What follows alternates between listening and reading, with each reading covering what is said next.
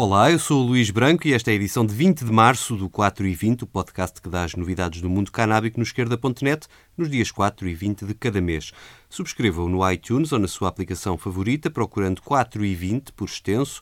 Para mandar comentários ou sugestões, basta um e-mail para luís.branco.esquerda.net ou mensagem para o 4 e 20 no Twitter ou no Facebook. Agora vamos às notícias.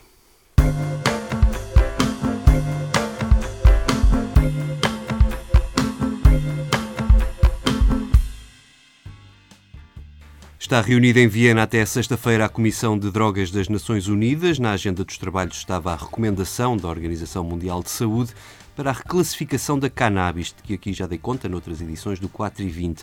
Basicamente tratava-se de mudar a cannabis para tabelas menos restritivas, embora mantendo a substância sob controle internacional, o que coloca os países que legalizaram a ter de fazer alguma ginástica jurídica para dizerem que cumprem as convenções internacionais. De qualquer forma, este debate foi adiado, com os Estados-membros a decidirem por unanimidade que precisam de mais tempo para estudar as implicações desta recomendação da OMS. Quer dizer que talvez no fim do ano, ou mesmo até só em 2020, haja mais novidades sobre o assunto. À margem das reuniões entre representantes de governos, a conferência é feita também de muitos eventos à margem dos trabalhos oficiais, com mais de uma centena de conferências e encontros sobre os mais variados temas.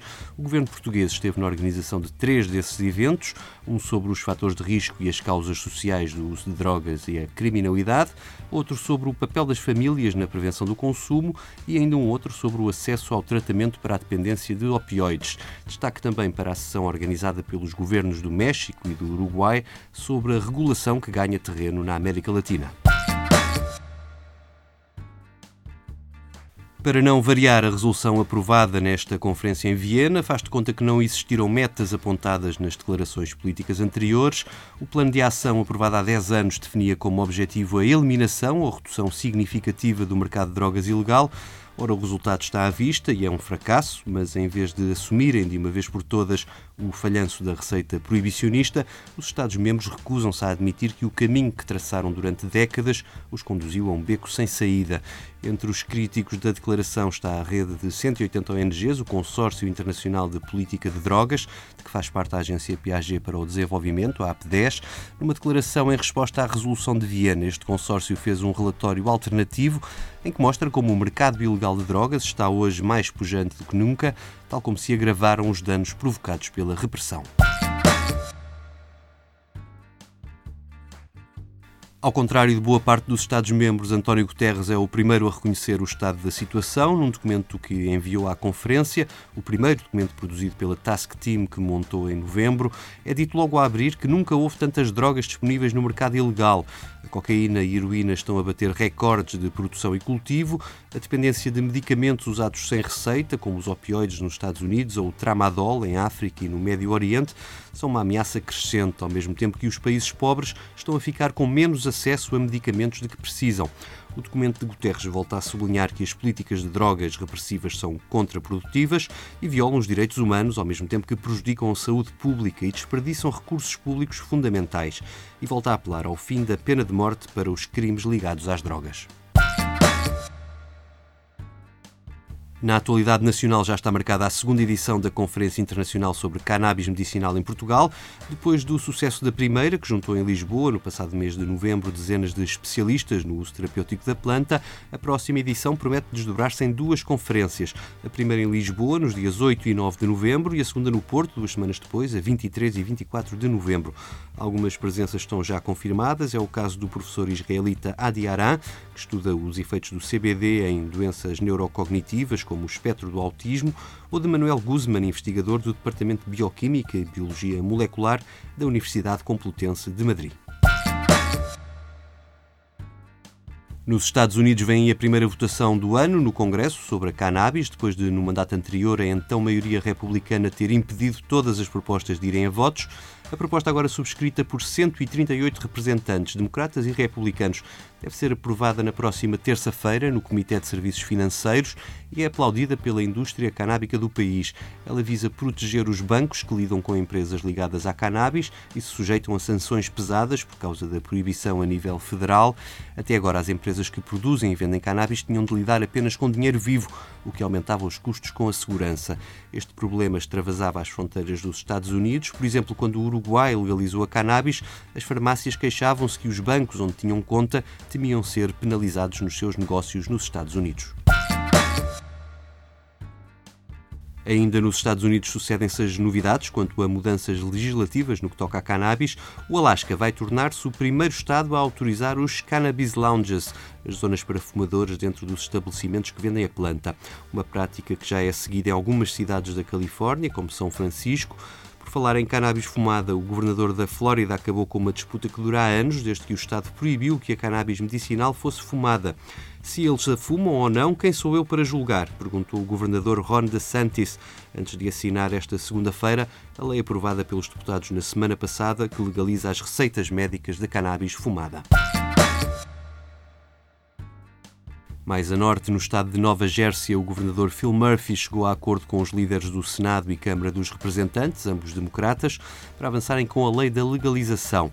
Murphy, que também é democrata e já foi banqueiro do Goldman Sachs, afirma que a legalização é um passo monumental para reduzir as disparidades no sistema de justiça daquele Estado. A proposta pode ir a voto já na próxima semana e assim tornar a Nova Jersey no segundo Estado a legalizar por via legislativa. Também o Connecticut vai dispensar o referendo para legalizar a cannabis. Os líderes de três comitês da Câmara de Representantes deste Estado chegaram a acordo para fazerem uma lei cada um. O Comitê Judiciário trata da legalização propriamente dita, com o limite da idade aos 21 anos e a quantidade máxima de cerca de 40 gramas, mas também assegurar a limpeza do cadastro criminal dos condenados por posse e consumo de cannabis nas últimas décadas. Outra lei fica a cargo do Comitê de Lei Geral, que vai traçar o quadro regulatório do sistema de venda, com uma inovação importante, será dada prioridade na aquisição de licenças por parte das comunidades mais afetadas pela guerra às drogas e das pessoas condenadas por posse, poderão candidatar-se com três meses de avanço em relação às restantes. Por fim, o Comitê de Finanças vai escrever a lei que definirá a taxação do negócio e o destino das receitas fiscais. No Novo México, a votação dos deputados foi renhida, mas a proposta de legalização passou por 36 votos contra 34 no dia 7 de março. O modelo de legalização é semelhante ao dos estados do Colorado e Washington, mas com uma diferença importante. As lojas que vendem cannabis serão sobretudo públicas, geridas pelo Estado, com os privados a poderem abrir lojas apenas onde não existe oferta pública. A quantidade máxima da posse será de 2 onças, cerca de 57 gramas de cannabis, ou de 16 gramas de AX. O autocultivo será permitido até 12 plantas, das quais metade em estado maduro. A lei prevê também o investimento nas comunidades mais prejudicadas pela proibição, nomeadamente a população negra e hispânica. Tal como em todos os estados que legalizaram, as autoridades locais em cada cidade podem criar as suas próprias regras, desde que não contradigam a lei estadual. Apesar desta aprovação histórica, a lei não foi a tempo de ser aprovada no Senado do Novo México, que fechou a sessão legislativa no fim de semana. A governadora Michelle Grishman prometeu que vai colocar o assunto na próxima sessão legislativa do Senado, que dura 30 dias, mas que só terá lugar em 2020. O impacto da indústria da cannabis na economia norte-americana está bem documentado, mas o impacto no emprego nem por isso, já que as estatísticas oficiais não contam com quem trabalha nesta indústria proibida a nível federal. Para contrariar essa ausência de informação, dois investigadores, Bruce Barcott e Bo Whitney, escreveram um relatório que contabiliza 211 mil empregos a tempo inteiro, diretamente associados à indústria da cannabis. Se lhe juntarmos os empregos indiretos, esse número ascende a 296 mil. Em 2018, com as vendas de cannabis a aumentarem 34%, foram criados mais de 64 mil empregos neste setor. Nos últimos dois anos aumentaram 75% e nas projeções entre 2017 e 2020 é esperado um aumento de postos de trabalho em torno dos 110%. Pode ler o relatório na página ou na conta, na conta Twitter do 4 e 20. No campo da investigação científica, foi dado muito destaque esta semana à publicação na revista Lancet que associa o consumo diário de cannabis de alta potência à prevalência dos primeiros surtos psicóticos. Os dados recolhidos junto de 900 pessoas que, tiveram um primeiro surto psicótico foram comparados com um grupo de 1.200 pessoas a quem nunca foi diagnosticado algum surto. As conclusões dizem que o primeiro grupo apresentava quatro vezes mais consumo diário de cannabis do que o segundo e o dobro no que toca ao consumo diário de cannabis com nível THC superior a 10%. Embora o estudo não possa concluir nenhuma relação de causa e efeito do consumo de cannabis e os surtos psicóticos, isso não dá um bom título no jornal, e foi assim que quase todas as notícias publicadas acabaram por dar destaque a algo que o estudo não diz, com títulos como Consumo diário de cannabis aumenta risco de psicose, publicado no Expresso, Diário de Notícias, Observador e muitos outros órgãos de comunicação em Portugal e lá fora. Para o diretor adjunto da ONG norte-americana pró-legalização Normal, Paul Armentano, este tipo de notícias são sensacionalistas, uma vez que nos últimos anos o consumo de cannabis tem aumentado no mundo, enquanto os casos de psicose e outros distúrbios associados estabilizaram ao longo das últimas décadas. Armentano argumenta que o que o estudo indica é que as pessoas com maior probabilidade de evidenciarem sintomas psicóticos terão maior predisposição para o consumo de cannabis, mas avisa que é preciso levar a sério as preocupações expressas neste trabalho científico, que acaba por ser mais um argumento a favor da regulação da planta, de forma a afastá-la dos mais jovens e das pessoas que estejam em risco de reações adversas. Manter a cannabis proibida não serve para atingir nenhum destes objetivos, argumenta o defensor da legalização. Um outro estudo científico publicado no Journal of Adolescent Health conclui justamente que no estado de Washington, um dos primeiros a legalizar a cannabis, o consumo da planta entre os adolescentes caiu significativamente entre os estudantes do oitavo ao décimo ano de escolaridade. O estudo abarcou o período entre 2010 a 2016, ou seja, inclui os anos anteriores e posteriores à legalização, e resulta da análise a respostas de 76 mil estudantes daquele estado. Uma conclusão interessante é que o único grupo em que o consumo de cannabis aumentou de forma relevante foi entre os estudantes do 12º ano que trabalham em part-time mais de 11 horas por semana. Ainda sobre o consumo adolescente com a legalização, saiu esta terça-feira o resultado de um inquérito a 55 mil estudantes do Colorado e a conclusão é surpreendente. Não só o consumo entre adolescentes está a diminuir, como está pela primeira vez abaixo da média nacional. 81% dos adolescentes não consomem cannabis com qualquer regularidade, ou seja, experimentaram uma vez ou nunca experimentaram. O inquérito quis também avaliar o impacto da campanha de prevenção High Cost, dirigida à população escolar de Denver e financiada com a receita fiscal da cannabis legal no Colorado, e conclui que é dinheiro bem gasto, com 78% a responderem que conhecem a campanha e 75% a assumirem que ela contribuiu para o seu desinteresse pelo consumo da cannabis. A campanha lançou também um jogo online chamado Weed Doubt, que parece ter também boa aceitação, com quase 90% dos que o conhecem a dizerem que conversaram sobre ele com amigos ou familiares.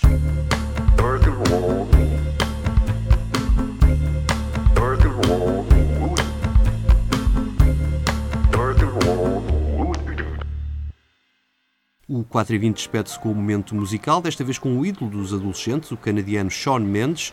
O rapaz fez furor há uns meses quando disse que adora cannabis e acrescentou que é capaz de ficar 7 horas a tocar guitarra depois de fumar em casa.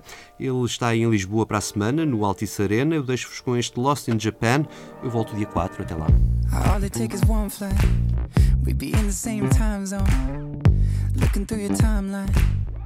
Seeing all the rainbows. I, I got an idea. And I know that it sounds crazy. I just wanna see you. Oh, I gotta ask, do you got plans tonight? I'm a couple hundred miles from Japan and I I was thinking I could fly to your hotel tonight. Cause I, I can't get you off my mind. Can't get you off my mind. Can't get you off my mind. I could feel the tension. We could cut it with a knife I know it's more than just a friendship. I can hear you thinking right, yeah. Do I gotta convince you that you shouldn't fall asleep? It'll only be a couple hours, and I'm about to leave. Do you got plans tonight? I'm a couple hundred miles from Japan, and I, I was thinking I could fly to your hotel tonight. Cause I can't get you off my mind. Can't get you off my mind. Can't get you off my mind. Till you got plans tonight. I was hoping I could get lost in your paradise.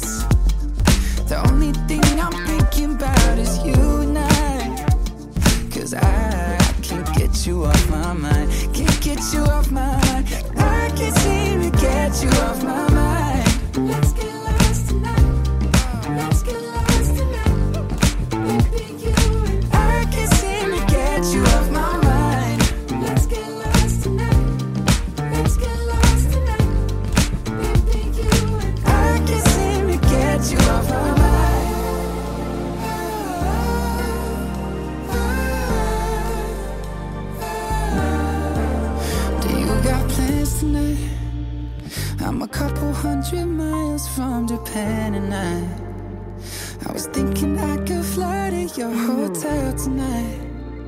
Cause I, I can't get you off my mind. I can't get you off my mind do you got plans tonight, baby.